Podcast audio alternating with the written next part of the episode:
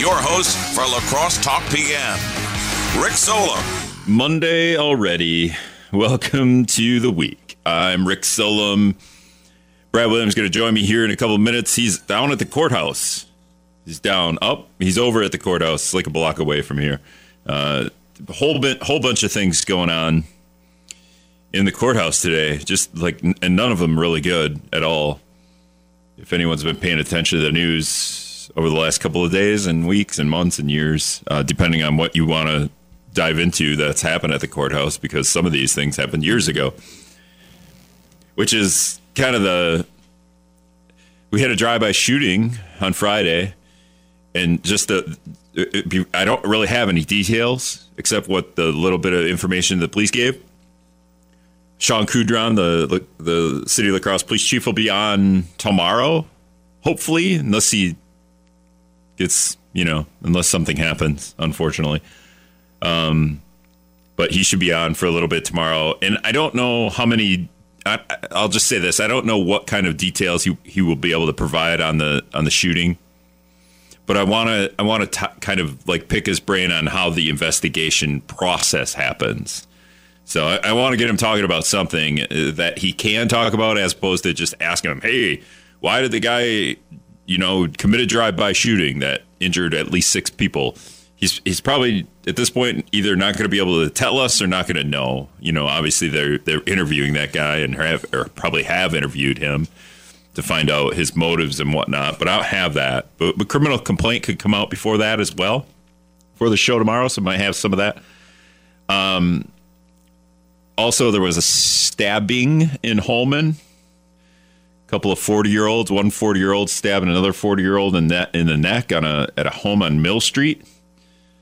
Uh, seems uh, don't have any information on that. We need the criminal complaint there as well. So sorry about that. We just we have to wait for them to go through court, and then the criminal complaint comes comes out. So uh, what was the other the other one? Oh, and then the Neatal trial, the uh, West Salem triple homicide should be wrapping up. It's it's the I think the jury's trying to figure things out right now, like literally right now. That's why Brad's going to call in. In fact, Brad's interview on the Neatal trial might just be 15 minutes old and then it won't be worth talking about anymore because they'll have come to a decision. Or Brad might get taken away because they will have come to a decision while he's on the phone with me and I have to go to report on that. Um, but but that's coming out. And uh, you know what? Like, how does that even work? Brad's down at the courthouse. He can tell us. Uh, before we get into any of that, though, I just want to I want to bring up this this very kind of out there, but not really. So the Washington Wizards are an NBA basketball team. They used to be my favorite team when they were the Washington Bullets. Had nothing to do with Bullets. Had everything to do with Chris Webber, former Michigan Fab Five member, being on that team. Almost beat the Jordan Bulls one year. Didn't didn't really beat him at all in the playoffs. The Jordan Championship Bulls uh, got swept, but uh, they, they they gave him a challenge. I'll say that. But the Washington Wizards made a trade yet. Uh, oh, well, they're kind of in the midst of a trade. Whether it's official yet, I don't know. But Bradley Beal will be leaving the Washington Wizards. Why do we care about this? Because Johnny Davis, La Crosse native Johnny Davis, is playing for the Wizards. And Johnny Davis didn't have a great rookie season last year. He was the number nine overall pick in the NBA draft. That's incredible. So, a kid from La Crosse out of Central High School goes to the Badgers, is kind of a nobody this first year of the Badgers because there's a senior laden team sophomore year, all those seniors graduate, he is the man. He turns into the man. He is a college player of the year candidate as a sophomore with the Badgers. Talking the town. He gets drafted number nine by the Wizards, which is huge. He's a that's called a lottery pick, and you know only ten people get to be lottery picks. Um, so so he goes to the Wizards, and then it's just kind of meh. like he he plays he only plays like five six minutes a game, which which shouldn't happen to a number nine pick. I mean, it, it, the, they don't always pan out, and rookies sometimes take a little bit longer. Usually it's big men, though. And then he gets sent to the G League, essentially the minor league system in the NBA. But at the end of the year, the Wizards bring him back. So the last like 15 games of the season, and they and Bradley Beal is the, is one of the premier shooting guards in the league. He's off injured, and and some would say it's laughable to call him premier, but he's pretty good when he's when he's playing. Well, the last 15 games of the year for the, the Wizards, they brought Davis back out of the G League, started playing him, started playing him about 15 minutes a game. and he wasn't doing great. He was shooting kind of terrible. It's kind of been his thing. He he's not a great shooter, and he's a shooting guard, so it kind of doesn't work that way. But then the Wizards shut Bradley Beal down because you know they're like, well, why, we're not going, we're not going anywhere. We're not a good team. We're not going to the playoffs. We have this asset. Bradley Beal makes like fifty million dollars a year. Uh, we don't want to get him injured as we head into the next season because they're probably thinking we're going to trade him. And Johnny Davis plays the last five games last season and sort of lights it up. He did, he still didn't shoot great, but he scored pretty well. He scored 17 points a game and he played 36 minutes a game, but it's all his other stats. J- Johnny Davis kind of a grinder. He's kind of a garbage man a little bit for a shooting guard. He got six boards a game, which is incredible for a shooting guard. He's six foot four, six foot five. He got four assists a game, which is awesome for a shooting guard because you really don't need to get assists, but that's incredible. And 1.4 steals a game, almost a block a game. So those are huge numbers. 1.4 steals a lot for a shooting guard, for anyone really. And uh, to get a block a game as a shooting guard is pretty incredible too. So he's got all these other stats. So the last five games of the season, he had back to back 20 games it's, uh, in, in, among those five games. And so as we uh, wait for baseball to get to the playoffs and wait for the NFL to start, I talk the NBA. That's what I do before we bring Brad Williams in here to talk about all the things that happened in court today. But we should be looking forward to October, even September when they start uh, playing because the Washington Wizards are in full tank mode and then they're going to be in full like let's see what we got with Johnny Davis mode uh, come next season. And how long that lasts, I don't know because he could just flop and not make it. But he showed this little flash of lightning the last five games of last season when when there was no pressure, there was no big time shooting guard making fifty million dollars a year on on the team, taking his minutes, or to be just like pressure, right? Like just kind of scary. I'm playing next to this guy who's incredible. Um, so he's gone, and we'll see uh, what Johnny Davis uh, can can do next year. Johnny Davis won a state championship with Central High School, and then the next year they beat the number one ranked team in the playoffs, and then they were going to state, I think, or the sectional finals, and then COVID happened, so he didn't actually get to chance a chance to repeat a state championship because COVID just shut down the world, right? It shut down sports. Started in the NBA really with Rudy Gobert um, but then just kind of shut down all the sports and the rest of the world. So he just never had. You, kind of don't remember that, right? Like, oh yeah, all these kids they were right in the state tournament. I think the girls' tournament was going on, and they lost that, right? Like it's just kind of just one of them the saddest things. Not the saddest thing from the COVID uh, pandemic, but just one of those things that get, I think it kind of gets forgotten as the we talk about how much these kids have lost. Um, you know, being in school and whatnot. They also lost all these extracurriculars. Anyway, hopefully Brad calls me in one minute. We'll be back.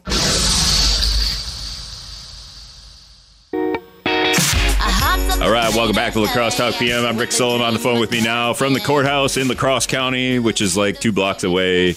Brad Williams. Also, he requested this song. Hi, Brad. I requested the song. Yeah, Miley Cyrus Party in the USA. Sure. I don't know if you can hear it. I don't know how the buttons work. Not going to be any partying eh, eh, right away. Let's put it that. So the jury, the Neatal, jury, still delib, del, deliberating. Is that the word? Del- still deliber- Still deliberating. I mean, if the, uh, figuring that if it went past five o'clock, they'd still be at it. But people are talking about dinner at this point. So.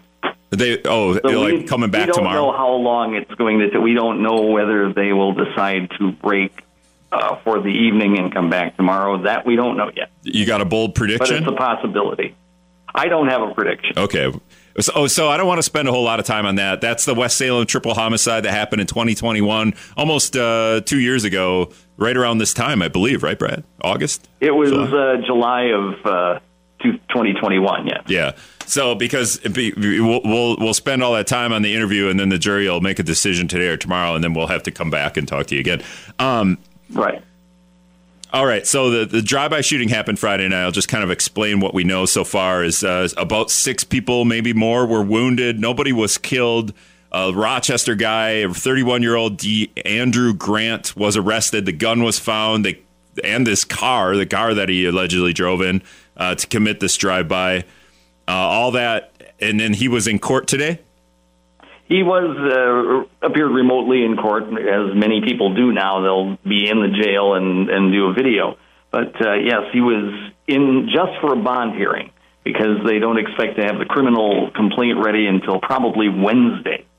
So Oh, okay. at this point, he, he is uh, uh, the b- bond has been set at a million dollars cash. This was by Judge Todd Bjerke today, and right. there are conditions of house arrest and uh, GPS monitoring. Uh, there is Mr. Grant is being allowed no contact for a section of Third Street between La Crosse Street and Jackson, which is pretty much downtown.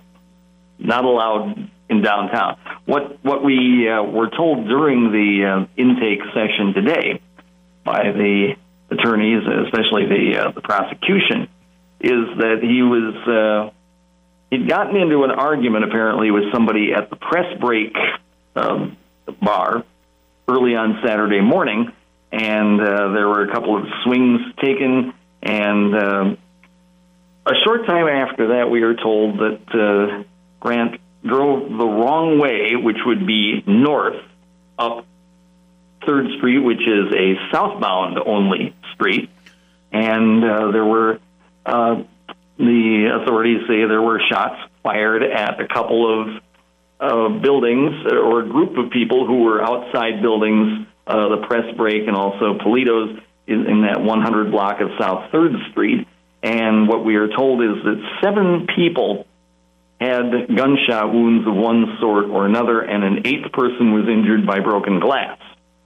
Okay, so we actually uh, know quite a bit of information that, that for, you've learned over the past uh, Yes, couple days. And and they found out that uh, the they found the gun they think was involved thrown onto the roof of Dee's muffler shop toward La Crosse Street. Okay. Interesting. Interesting place to throw a gun. Also, if you're trying not to get caught doing a drive-by shooting, maybe drive the correct way down the street. But a Rochester guy might not know that uh, that Third Street was a one-way. That's, that that's quite true. I mean, he's from Rochester. He would not know necessarily unless you were uh, unless you study how the traffic is going that it is a one-way street. Well, also at about 2 a.m. Saturday morning, I'm guessing not everybody is all there. Not a lot of people, right? And yeah, Yeah. not a lot of traffic at that time either. well, no, I'm saying his, his mind probably not all there. He was True. probably doing this is things. also this is also a case if you're out at two in the morning and, and you're in the uh, the bar district, that could be a case. Do we have like So, he's uh, he has been charged with this, like this thing? He is he, uh, he has not been charged yet. This Oh, okay. is what's going to presumably happen on Wednesday.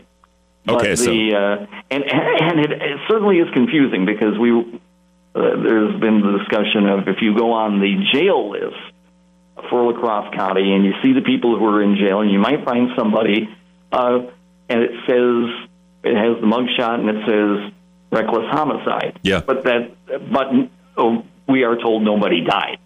So Right. this would be attempted homicide Yeah, in and, these cases. and we'll see that every But once in a while. Somebody will yeah, make but an that would be officially on Wednesday because they wanted some more time to discuss this and and prepare charges. But it, it might be seven charges of reckless behavior or endangerment or something like that. We we don't know at this point.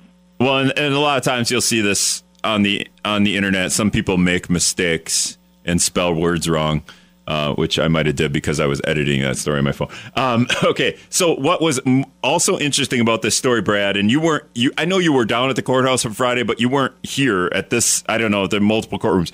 Um, online court records indicate that Grant had appeared in La Crosse's courtroom just hours before that drive-by shooting. Uh, maybe maybe like what, twelve What hours. I was able to find out is that he had he had been in for something else um, on Friday. Yeah, misdemeanor And- misdemeanor charges of criminal damage to property and disorderly conduct.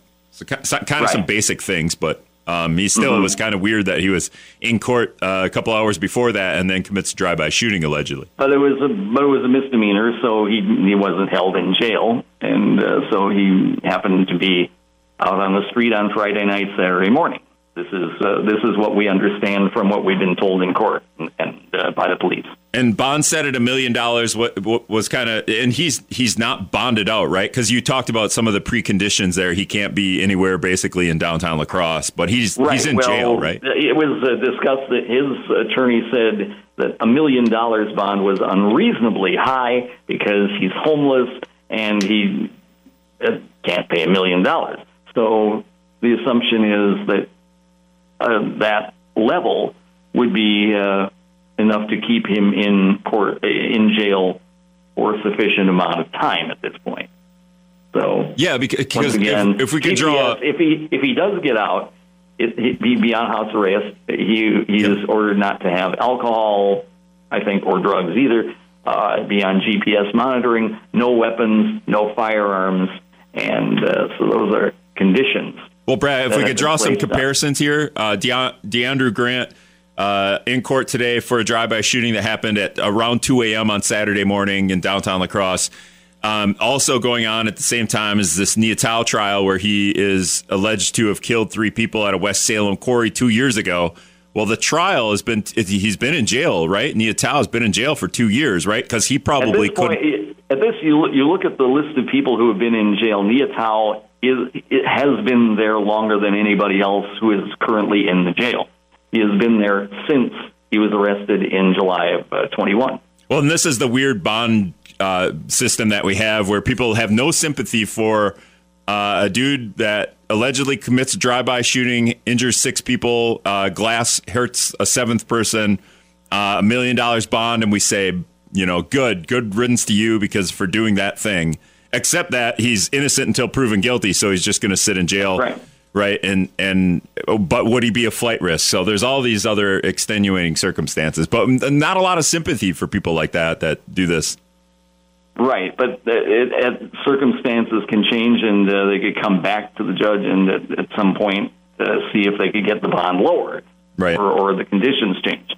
Um, another thing I didn't mention before the show, and, and Brad, uh, this didn't happen in court today, but there was also a, a Vernon County sheriff's deputy killed somebody during a traffic stop. Uh, that was on that was on Friday was on night Friday as well, night, wasn't it? Yes. All these things happening on Friday night, Saturday morning, but a but a Vernon County deputy. It was kind of weird. They were called to a um, called to a home near Genoa, and uh, when they got there, a, a, driver or a person had left in their car. So the police followed that person, pulled him over, I believe, on Highway 35 just right. shortly after he left.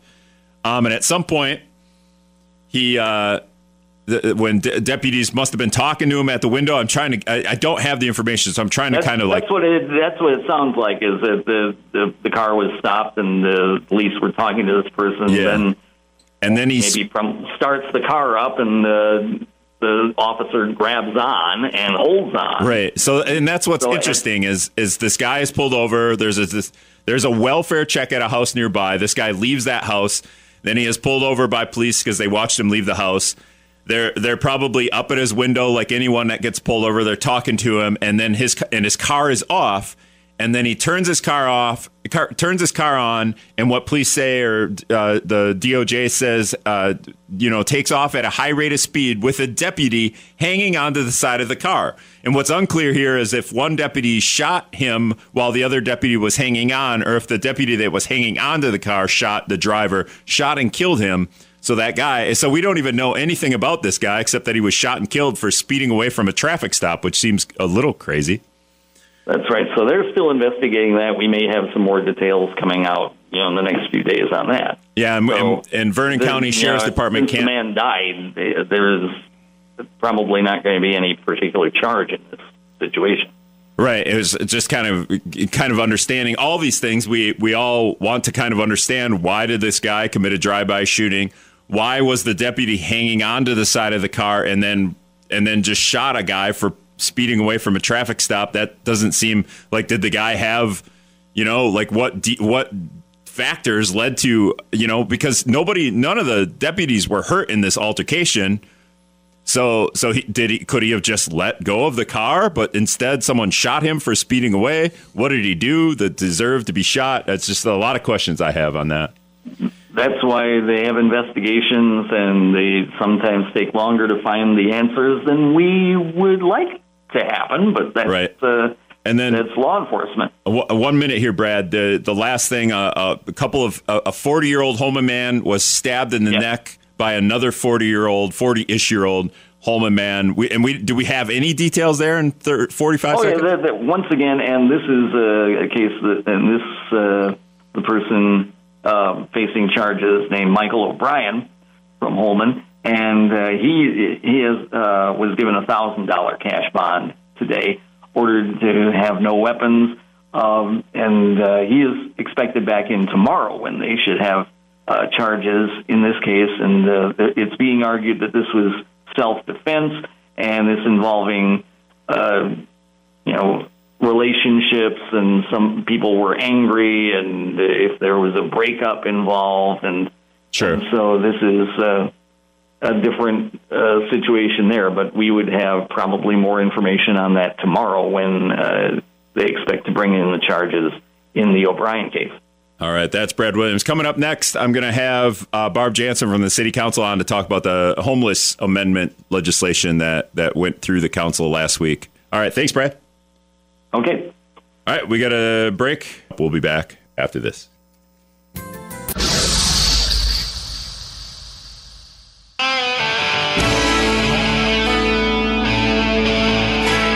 Right, welcome back to La Crosse Talk PM. I'm Rick Solem. On the phone with me now is City Council member Barb Janssen. She represents District 3 on the council, and she's been doing she's been on the city council for seven years. And i just barb i appreciate you coming on. I wanted to talk to you a little bit about some what you call it legislation. Is that what we call it in the council? Legislation? Bill? A bill? Yeah. Uh, it's, a, it's a, ordinance an ordinance. uh, amendment oh okay an ordinance amendment and it has to do with uh, camping in the parks is that the best way to put it that's one way to put it yes or or not camping in the parks i guess huh exactly we're trying to make it so that we can enforce the rules that are that are currently on the books. So over the last, unfortunately, the yeah, signs the, keep disappearing. Yeah, over the last month, we've had uh, multiple, I guess, engagement with how the city is handling the homeless situation. Uh, there's there's been people at Parks Board meetings, City Council meetings, um, and and just you know the county and the city had a group group uh, meeting or a group public meeting to talk about a joint effort to to kind of take a leadership role there. Um, and then this and this this in the city council, which I, I, don't can you can you explain what the what the the dilemma is, and then what this ordinance uh, amendment would do? So the amendment to the ordinance um, defines provides a little more detail to what it actually would be considered camping. It also um, makes changes so that we don't actually have to have a physical sign that says park closed or no camping because it seems that those signs keep disappearing. So it's it's actually just making some fine tuning to the current ordinance that says that the parks do close at 11 p.m. and there is no camping. There never has been camping allowed in parks, um, and we're not doing anything new. We're just making it easier to enforce yeah, it seems fairly simple. If the sign isn't there, but it's still a rule, it just means somebody took the sign, so you still can't camp there, right? Correct. I, it's I guess kind of like there's an ordinance that says, you know, if you're within the city, basically the speed limit is 25, I believe. Yeah, or alternate you don't have side to parking have or something. a sign up to enforce that.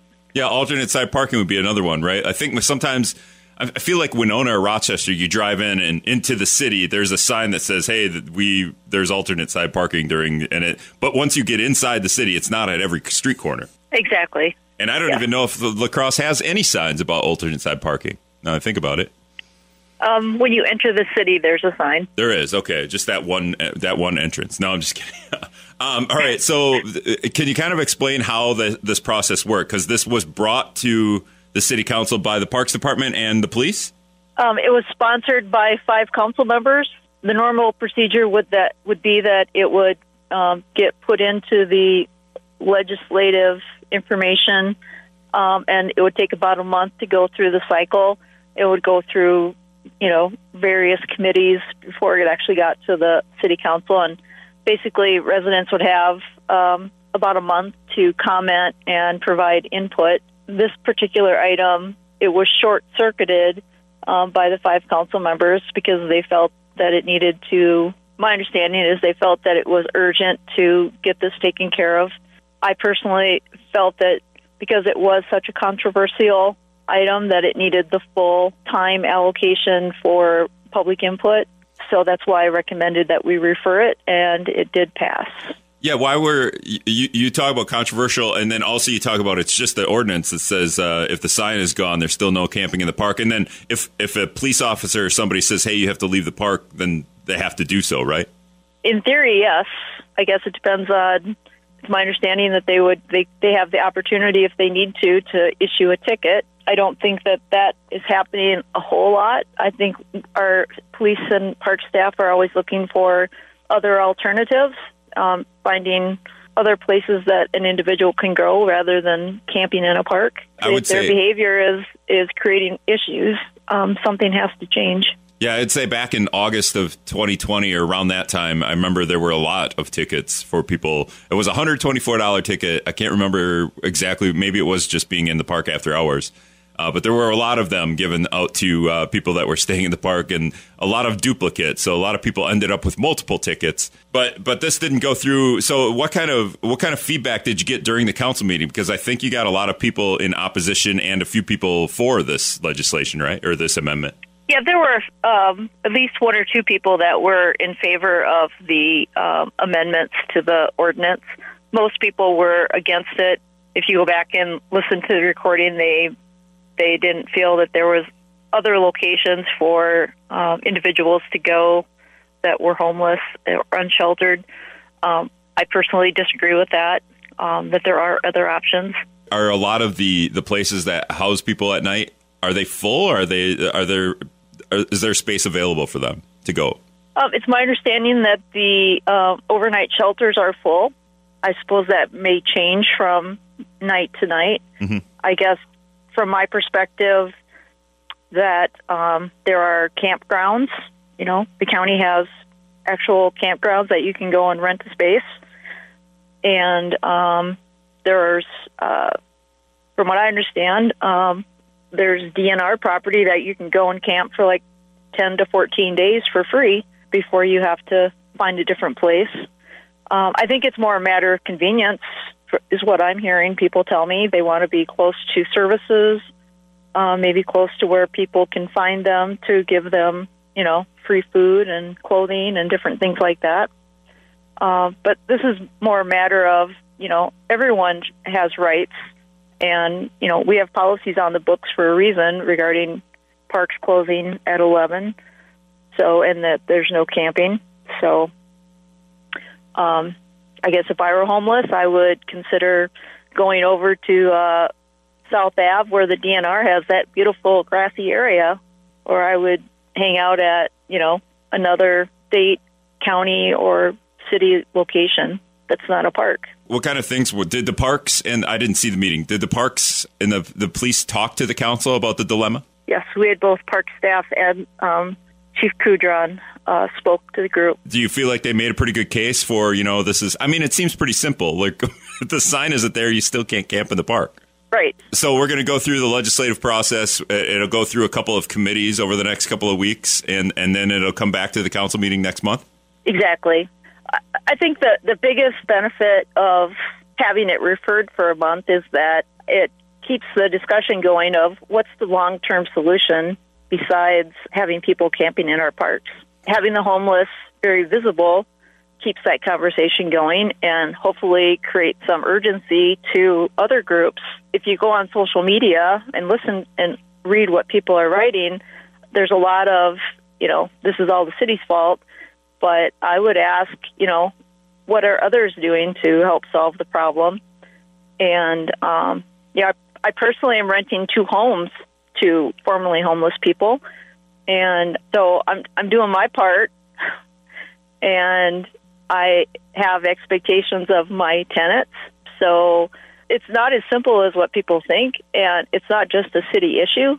We need lots of other people to join the the movement to um, come up with more permanent solutions. But a lot of that is holding people accountable as well, whether it's a homeless individual or family, whoever's working with them, um, you know, volunteers from the public, county, state.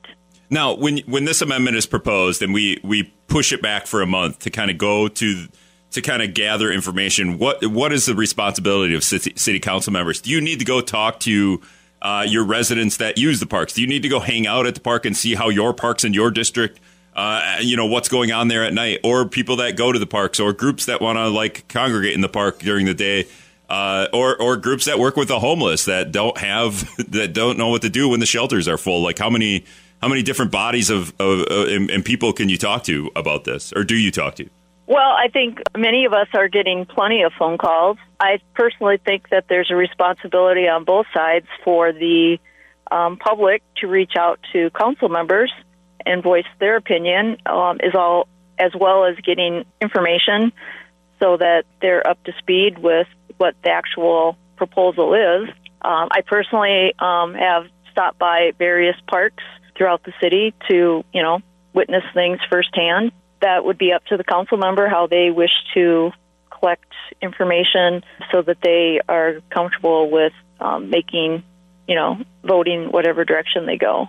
We're speaking with Councilmember Barb Janssen. She represents District 13. She's seven years on, on, the City Council. Over that time, Barb, can you can you just talk about how the, the homeless situation has changed, or has uh, well, it changed? I think the numbers are definitely increasing. I think that the city has clearly taken a much more active role, and I get the impression that we have more people showing up from other locations that we're not just talking about city of La Crosse or La Crosse County people. Obviously based on you know the numbers you know they involve multiple counties when you're talking to the various agencies. I personally am very much more educated on the on the issue. The mayor and I spent almost every Friday for an hour or two meeting with the various agencies and people that were working to help solve homelessness in our community. So I think that it feels like we've beat this problem pretty hard, and there are people that aren't at the table that really need to be. And I think that means the state and we need some more action, I believe, from the county. I think the bridge housing that was voted on probably three years ago Mm-hmm. Um, you know, where is it? Uh, I think we need to step outside our comfort zones and do some things that haven't been tried. I bring this example up all the time. Governor Evers was at the YWCA, I want to say a year ago. I, I can't remember exactly when. Gave the YWCA a million dollars, kind of help to, to help homelessness, I believe. And I asked them, you know, like about people coming from outside the area to, you know, when people bring homeless here and the governor's answer was, "This is why I'm giving you a million dollars." It kind of makes you the homeless hub. Is that fair to La Crosse? If they're going to get the funding, if they're going to be the center of it, then is it fair to bring homeless people here? No, I don't think so. I think that um, every community should be helping their um, unsheltered.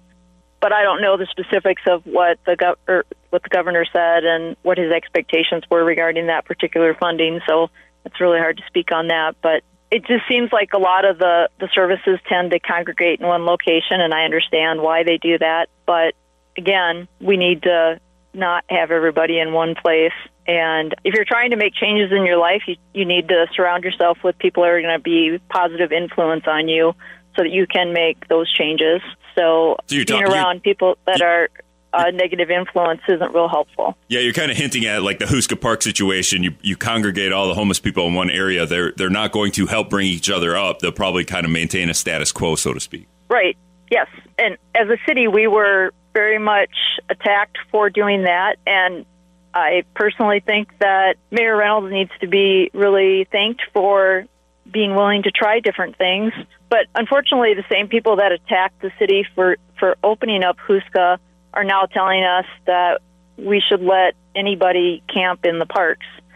To me, the various parks are becoming the same thing as Houska, and that's why we're trying to find ways to enforce our current policies. So, yeah, I, I I'd said love to this. hear other people's solutions. I said this the other day. I wrote it in an article. I go, the city is getting blame. They kind of get blamed both ways, right? Like the city gets blamed for letting them stay in the parks and also gets blamed for making them leave. So when you have a group come up and say, hey, you can't you can't amend this legislation that kicks people out of the parks after hours. But then also like, hey, you got to do something about the homeless people. They don't have anywhere to go. Good point. I, I can't argue that. Right. All I can ask is that people come to the table and work together. To me, everything I keep hearing is that we need bridge housing, but I've not seen anybody actually create that bridge housing that's needed. Finding landlords that are willing to rent to unsheltered is not the actual solution, in my opinion. I think the services that come along with uh, helping somebody to get back on track is is a, is a key factor. Do you think and that's re- what bridge housing is? Do- Are, are I, I don't have a, any experience with this. Are homeless people like cool with bridge housing? Like, hey, we're going to live here, but then also we're going to come and work with you and try to, you know, like we're going to take notes and and track you and figure out what you're you, you're doing to get out of this situation and then get out of bridge housing on, and on your own. Well, I think every individual is totally different and what they want, what they expect from others, um, what they're willing to do. Um, no one person is the same. Right. and um, you know, not everybody probably wants help. There are there are people that are okay, I think, living on the streets. But for those that are interested in making changes to their life and getting a roof over their head and getting some positive changes, then those are the people that are ideal for a bridge housing type of situation or the Salvation Army. All right. Last. You know, I've heard people that have actually turned down the opportunity to, to be at the Salvation Army in the past. Yeah. When It's it's all about choices. Yeah, if I could stay in the park and it's nice out, it might be all right. But all right, last thing, Barb, what what can people that are listening do uh, over the next month to just kind of understand the situation and maybe communicate with the city council? Everyone should take the opportunity to go on the city's website um, and read um, on the legislative information site link the actual policy proposals that are being made. They should reach out to their council members, I would think. Also, you know, I think long term they should be talking to their county board supervisors as well and just ask questions and try to, you know, get as much information as possible. And I think there are plenty of people out there, I think it's the majority, that are frustrated with the situation in our parks and in our city, but they're very hesitant to speak up.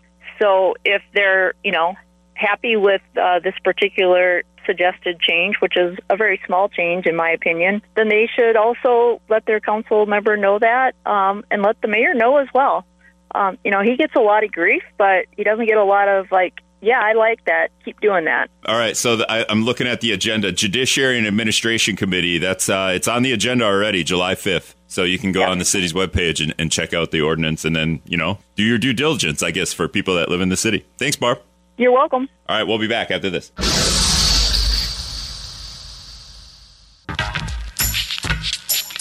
All right, that's going to wrap it up for a Monday of La Crosse Talk PM. Thanks again to Brad Williams giving us an update on all the craziness that's happening in La Crosse, and uh, City Council member Barb Janssen for kind of another update on the the homeless situation and ordinance amendment that's coming up on the agendas for well, just a couple of weeks from now. Council will be uh, hashing out that no camping amendment. Coming up tomorrow, I do have La Crosse Police Chief Shawn Kudron booked for a segment. At this point, Uh, he's a busy guy, so we'll see. But at this point, uh, he'll be on with me to talk about. I, I kind of want to get him on some of the investigative ways when a drive-by shooting happens and how the investigation happens. I don't know how many details we get. We should have the criminal complaint by then, but how many details we'll get from Shawn on that, I'm not sure. But uh, he'll be on with me tomorrow. Thanks everybody for listening.